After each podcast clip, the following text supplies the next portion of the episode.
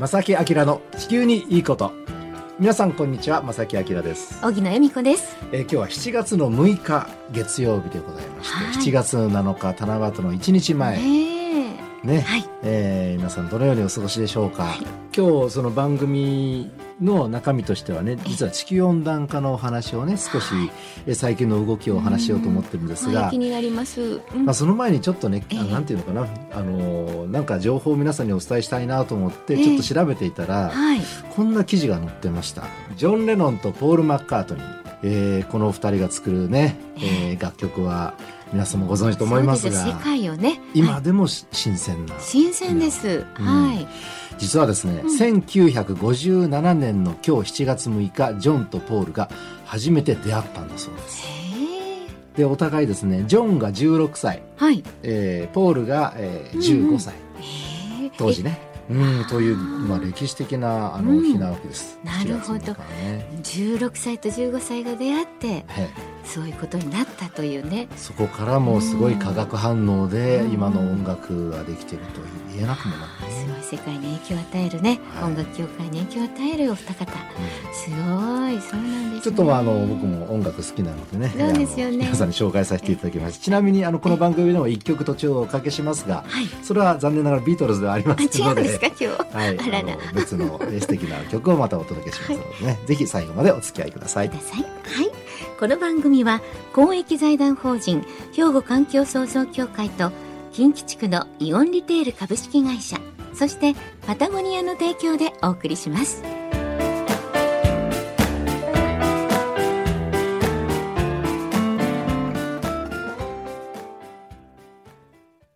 兵庫環境創造協会地球温暖化防止自然環境の保全再生子どもたちへの環境学習など皆様と共に身近な暮らしの中で地球環境を守るための取り組みを進めています。人と自然が共に生きる21世紀の豊かな環境づくりを兵庫環境創造協会。さて今年の夏、ね、もうスタートしてると言ってもおかしくないぐらいの暑さですが、はい。長期予報ではですね今年の夏は猛暑になりそうな予想が立っております。さらりとおっしゃいましたが、なんか今泣きそうになりました。いやーそうなんですよ。ええであのちなみにね過去、日本で、えー一番気温が高かった記録。はい。これすごい最近出てまして、ええ。あのニュースでもちろんなりました。皆さん覚えてらっしゃいますでしょうか、2018年ですから2年前の7月の23日。はい。埼玉県の熊谷市でさあ何度でしょうか。もうなんかびっくりするような気温に40度は超えましたよね。40度はねもう昔のデータでそういうのありますよね、はい。ええ。えーこの日ですね7月23日、えー2年前。41.1度。これが日本最高の記録です。でもしかしたら今年その気温が上がる条件がね揃ってしまったらこの記録を更新される可能性が十分にあると。いやもう本当にもう30度超えるだけでも、ねやっぱり大変な35度とかね。最近は35度を超えるのを、まあ、猛暑日という、ね、言い方、ええ。これも最近ですよねできた言葉ですよね。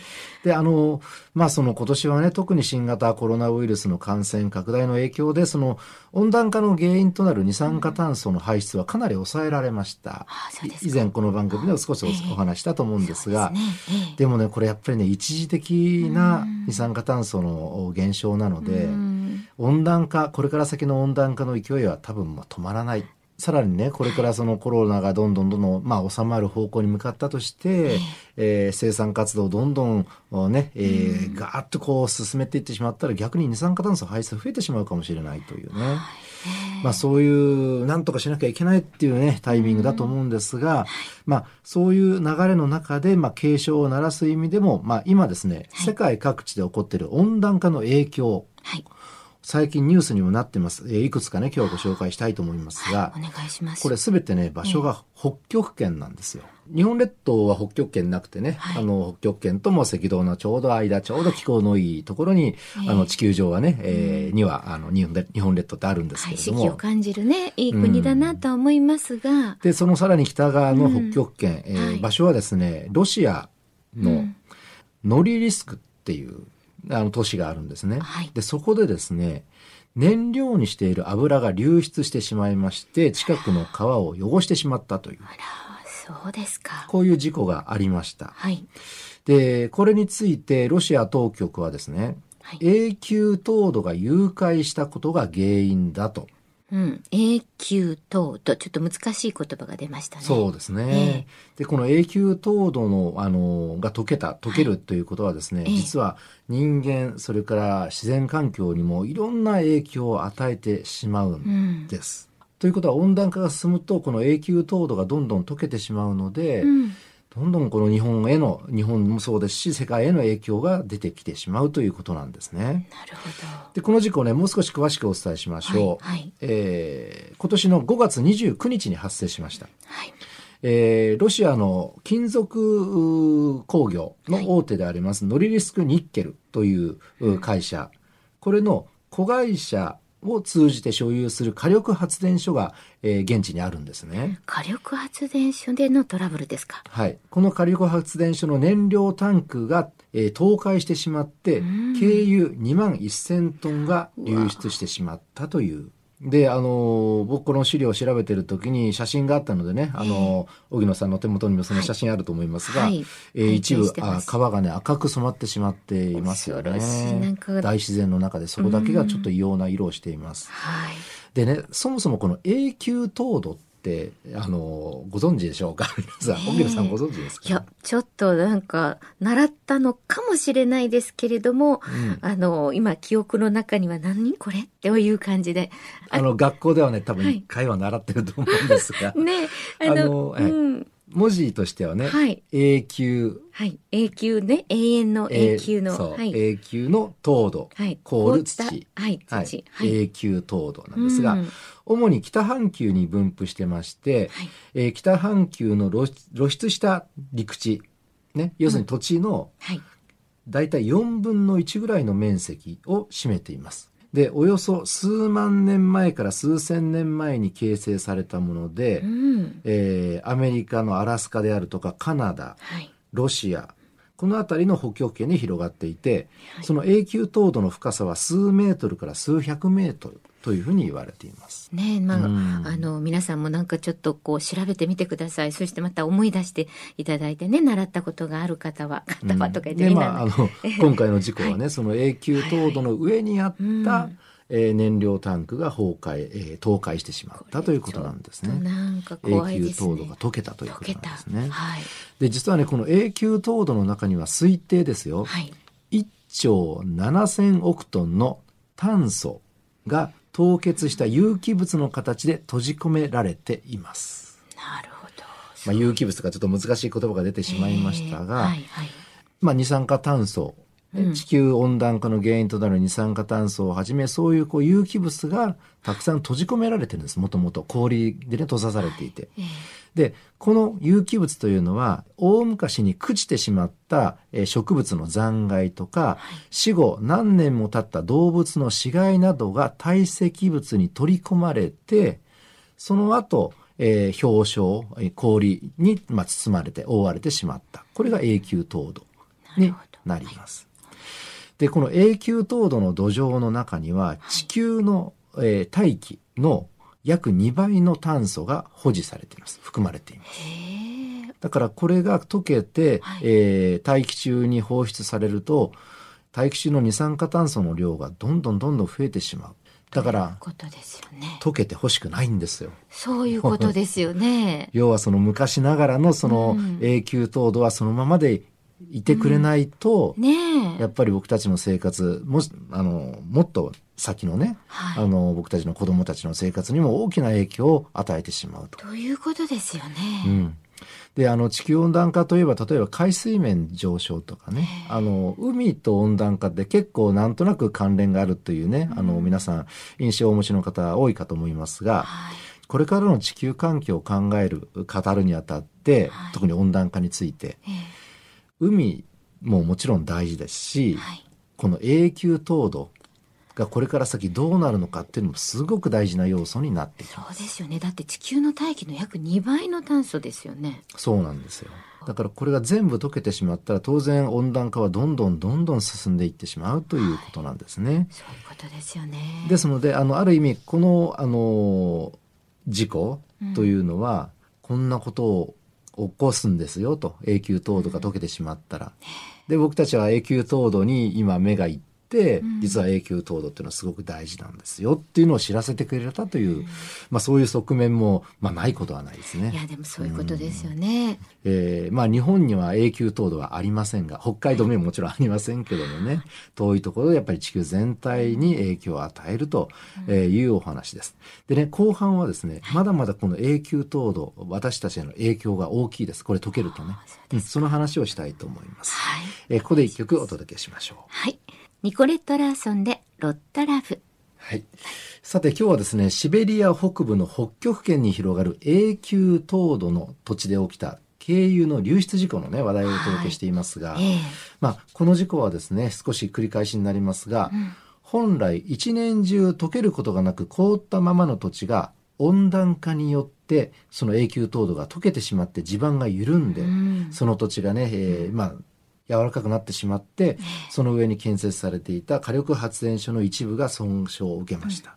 そして燃料が近くの川に漏れ出してしまうというね、ねえそういうもう環境的な非常に良くない事故が起きてしまう。本当にね。でこの引き金が温暖化による、えー永久凍土が溶けるということなんですね。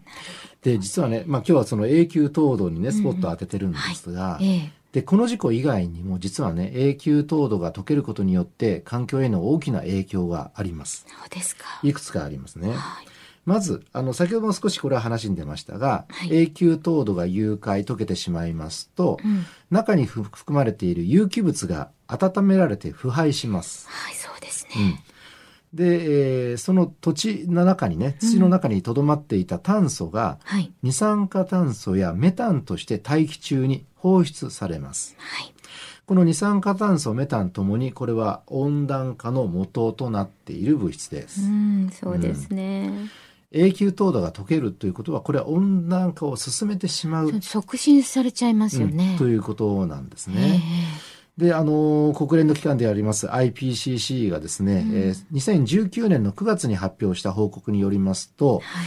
えー炭素汚染が弱まることなく続くと、永久凍土の大部分は2100年までに融解する、全部融解する可能性がある。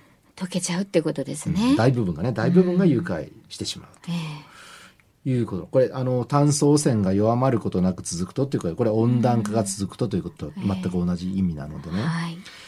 で、温暖化によって永久凍土が溶けます。うん。そうすると永久凍土の中にある二酸化炭素が放出されます。はい。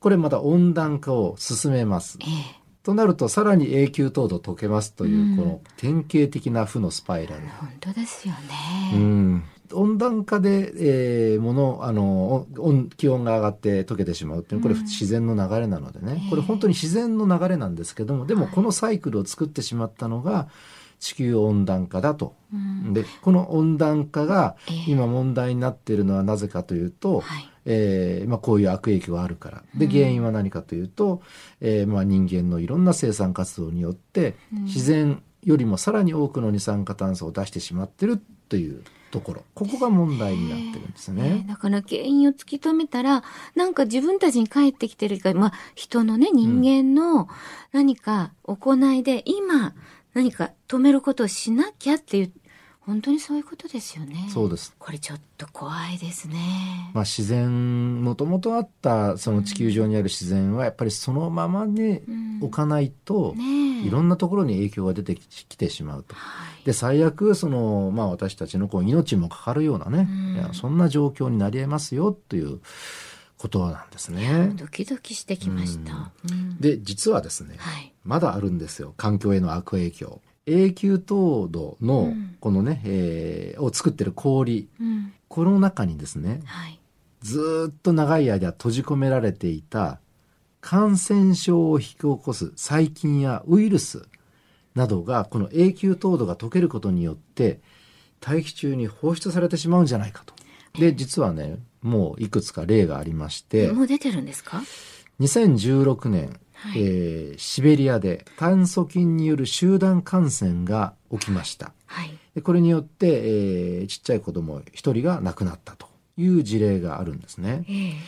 でこの事例について、えー科学者らは70年前、この2026年よりもさらに70年前に埋められた炭疽菌に感染したトナカイの死骸。これが永久凍土の誘拐によって露出してしまって、そこから炭疽菌が拡散したというふうに指摘しております。だからあのーまあ今年は特にね、あの新型コロナウイルスによるもう大打撃が僕たちの生活にね、あの与えられてるわけなんですけれども。見えないもののね恐ろしさを私たちは目の当たりにして、こういう話題については今すごくわかりやすいですがうん、とんでもない情報ですね。そうなんですね。はい。であのもともと新型コロナウイルスも、あのある研究者はですね、はいあの人間が大自然に近いところまで開発などで進んでいってねもともとはその自然の中でしかなかったあのコロナウイルス新しい新しいものに人間が触れることになって感染がスタートしたんじゃないかというふうに言われていますし、はい。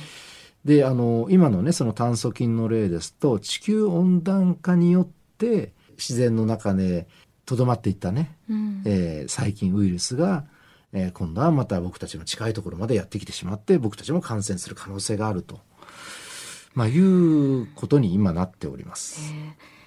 いやもうシベリアでとかもうここうねその遠い話では全くなくて今コロナでもね地球規模でのことですから、うん。こういうこともすぐにもう地球規模で広がるとかはいなんか考えていく問題ではもうあるわけですから、うん、あの今はもうグローバル社会なので、はい本当にそれ分かりやすいですよね。今日のね、ええ。あのこの番組はそのシベリアのお話です、うん。北極圏のお話なんですけどもこれは決して他人事ではなくてね。全く違いますよね。原因も僕らが作ってる可能性があるし、うん。その原因が元で、えーおかしな環境になってそれがまた僕たちの生活に返ってきて、まあ、健康を害したりとかね、はいえもちろん温暖化による直接的ないろんな原因あの影響もありますしね、でそういう状態になってるっていうことを、まあ、認識していただきたいなと思います。そうですね。なんか本当今までだったら地球温暖化のことも意外とこう北極の話とかもね氷が溶けるだの南極の話もなんかちょっとこう皆さん身近な問題じゃなかったかもしれないんですけど、うんコロナ新型コロナウイルスのことで本当に地球で起きてることっていうのは本当身近なことなんだっていうのを思い知ったと思うんですよね。うんだからそれに当てはめるとすぐみんなが考えて取り組まないといけないことじゃないかなって思そうですよいね。ますね。うんはい環境問題例えば地球温暖化一つ取りまして、えなんとかしなきゃいけない、うんまあ、この番組でももうね皆さん耳が痛くなるぐらいお伝えしてますが、だと思いますが、でもやっぱり新型コロナウイルスの今年の流れだとちょっと環境問題から目をがね離れてしまってるんじゃないかと、ええちょっとね日本では特にね、うんそれどころじゃないよ、ね。でも実は今日のそのこの番組でのお話というのは今回の新型コロナウイルスと地球環境問題、地球温暖化っていうのは全然関係ないわけじゃなくてね、うん。これ関係あるんですよっていうお話を今日はさせていただきました。皆さん考えましょう。兵庫環境創造協会地球温暖化防止自然環境の保全再生子どもたちへの環境学習など皆様と共に身近な暮らしの中で地球環境を守るための取り組みを進めています。人と自然が共に生きる21世紀の豊かな環境づくりを兵庫環境創造協会さて、今日は7月6日、えー7月最初の放送ということでですね、先月6月の、えー番組からのプレゼントの当選者の発表をここでしたいと思います。はい荻野さん、お願いします。はい。たくさんのもう今日もねメッセージいただいておりますし、はいありがとうございます今までもねなんかここのとこまさきさん本当ねいろんなメッセージもいただいて本当ありがとうございます。でプレゼントもね応募をいっぱいいただいてますので当選者の方発表いたしますとまずお一人目ラジオネームは KNT さんおめでとうございおます。めでとうございます。初めてメールします。ああえー使用済みの天ぷら油をに、えー手を加えて新しい燃料のバイオディーゼルに生まれ変わるって地球環境にとって大変重要なことだと思った。また、地産地消って輸入に頼る日本にとったら外国産の農薬まみれの野菜を食べるより良いですねって、これ番組聞いていただいたんですね、うん先日の、ね。食べ物だけじゃなくてエネルギーもね、地産そうそう地消地消と。うん。ということですよね。はい。そして、えー当選者の続きですよ。はいラジオネーム、かたつむりさん、おめでとうございます。カタツムリさん、おめでとううございます。6月の当選者の、はい、発表ですよ。そして、ラジオネームは、えー、婿養子に向いているさん、おめでとうございます。ます3人目。はい。4人目は、えー、ラジオネームがないですね。そのままいきますよ。えー、堺からメッセージいただきました。藤本恵美子さん、おめでとうございます。おめでとうございますはい。ね、毎週月曜日、まさきさん聞いてますよってね。はい、いただいてます。はい、そしてラスト5人目の方です。えー、東灘区のこの方もラジオネームはないんですけれども、匿名希望さん。はい。はい。おめでとうございます。おめでとうございますこの方ね、メはいッセージ。はい雨雲、うね雲、おぼろ雲、笠雲、霞雲、かなとこ雲、筋雲、入道雲、飛行機雲、羊雲、ほうき雲、もつれ雲、綿雲の他にありますか？まさきさん教えてください。メッセージいただいて。初めて聞きました。今の中でも、ねいくつか。もう早口言葉かなって、私試されてるかなと思いました。でも正式な雲のね、名前はもちろんあるんですけども、いろんな地方のね、いろんなその呼び名は確かにあると思うんですよね。そうなんですか。うんへえ、私も初めて聞いたね、雲の名前もありまして、ありがとうございます。は、はいい以上の皆さん、防災グッズを送らせていただきますのでね、待っててください。はい。でしばらくお待ちください。ねお送りします。はい。そしてこの7月も、この防災グッズをプレゼントしたいと思います、まさきさん。はい。あの、ぜひとも皆さん、どしどしとご応募いただきたいと思います。おはがき、お便りの場合は、郵便番号650-8580、ラジオ関西、まさきあきらの地球にいいこと、また、ファックスでは、078-361-0005、078-361-0005、メールでは、まさき、アットマーク、jocr.jp、こちらまでお寄せください。はい。お待ちしております。はいということで、正木明の地球にいいことはこの辺でお別れいたします。ご案内は正木明と、小木恵美子でした。それではまた来週。さよなら。この番組は公益財団法人兵庫環境創造協会と近畿地区のイオンリテール株式会社そしてパタゴニアの提供でお送りしました。